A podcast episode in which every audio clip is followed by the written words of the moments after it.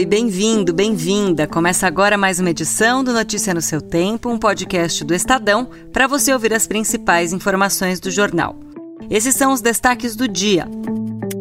Após dispensar militares de palácios, Lula deve se reunir com comandantes das forças. Governo vai fatiar reforma tributária e casas modulares para sem-teto em São Paulo. Hoje é quarta-feira. 18 de janeiro de 2023. Estadão apresenta Notícia no seu tempo.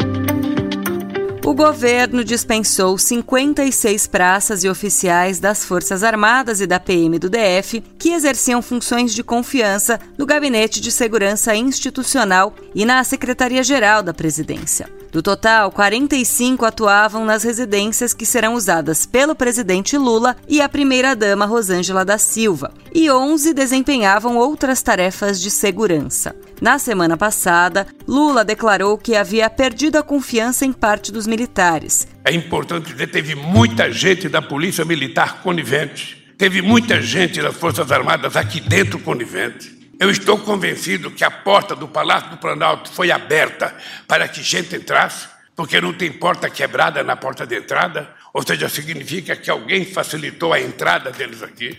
Nos próximos dias, o presidente deve se encontrar com os comandantes gerais do Exército, Marinha e Aeronáutica. Na reunião, Lula deve abordar a postura de militares na invasão do Palácio do Planalto e falar sobre um assunto de interesse dos militares: os investimentos em projetos estratégicos.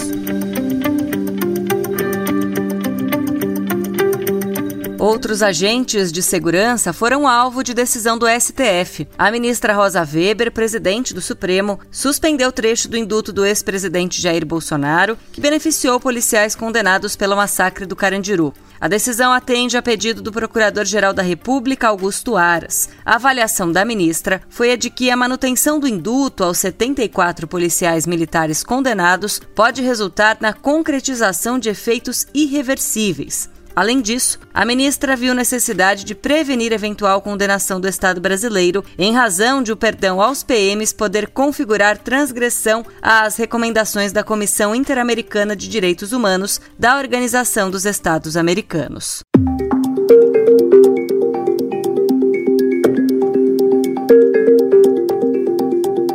Ontem, o ministro da Fazenda, Fernando Haddad, deu sinais ao mercado em Davos, na Suíça, onde participa do Fórum Econômico Mundial.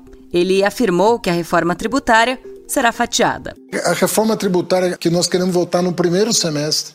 E essa reforma tributária que vai ser votada é sobre imposto sobre consumo. Mas no segundo semestre, nós queremos votar uma reforma tributária sobre a renda, para desonerar as camadas mais pobres do imposto e para onerar quem hoje não paga imposto. Muita gente no Brasil hoje que não paga imposto. Né? Então nós precisamos reequilibrar o sistema tributário brasileiro para melhorar a distribuição de renda no Brasil. Haddad ainda disse que vai abrir em fevereiro o debate sobre a regra fiscal que vai substituir o teto de gastos que atrela as despesas públicas à inflação, com economistas, universidades, entidades e especialistas. Na capital paulista, diante do aumento de 31% da população em situação de rua, a prefeitura investe em casas modulares de 18 metros quadrados como opção de moradia para o sem-teto. A previsão é entregar 2 mil unidades até o fim deste ano. A primeira vila foi inaugurada em dezembro no Canindé, na Zona Norte. Outra frente será um auxílio entre 600 e 1.200 reais para quem hospedar pessoas em vulnerabilidade social. Essas iniciativas fazem parte do decreto que cria o programa Reencontro, a nova política municipal para a população de rua, que deve ser publicado nos próximos dias.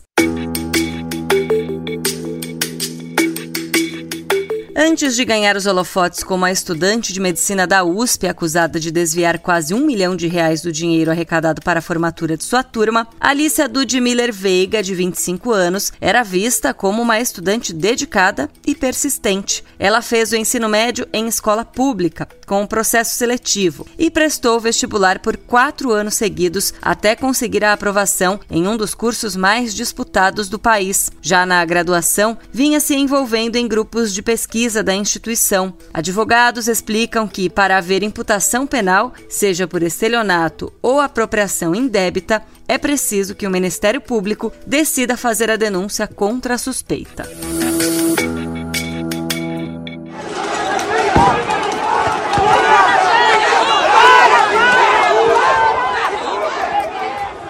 Vítima dos ataques de golpistas no último dia 8, o cavalo da PM, conhecido como Drácula, teve o couro rasgado por um objeto a cerca de um centímetro do globo ocular, vertendo sangue sobre seu focinho. Por pouco não ficou cego. O soldado Tele, seu montador, foi puxado, caiu e sofreu agressões dos extremistas. Diante das cenas de apuro, os demais soldados da cavalaria correram para retirar o policial e o cavalo do meio dos agressores. Conseguiram isolá-los rapidamente. Aos 15 anos, o cavalo já foi liberado para voltar a circular pela esplanada dos ministérios e monumentos de Brasília.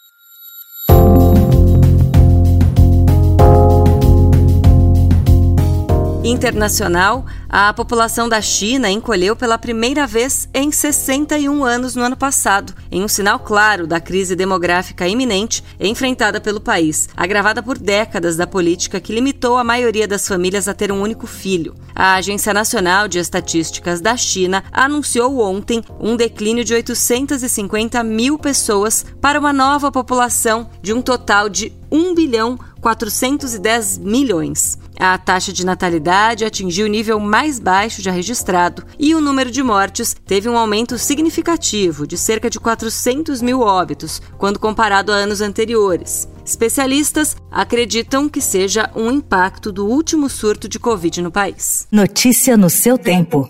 What about you? Sorry? If you could go anywhere in the whole world, where would you go? I always want to be part of something bigger.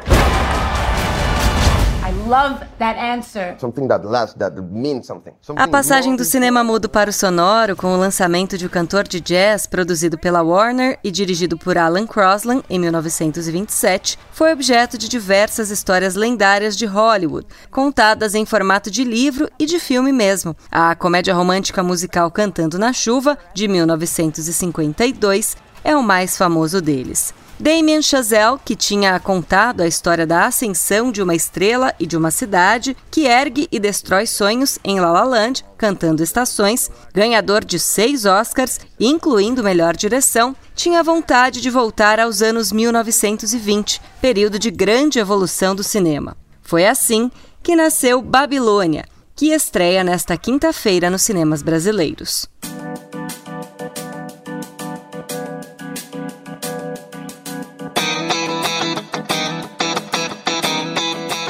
Essa foi mais uma edição do Notícia no seu tempo. A apresentação e o roteiro são meus, Adriana Simino, a produção e a finalização da Mônica Herculano. O editor de núcleo de áudio é Emanuel Bonfim.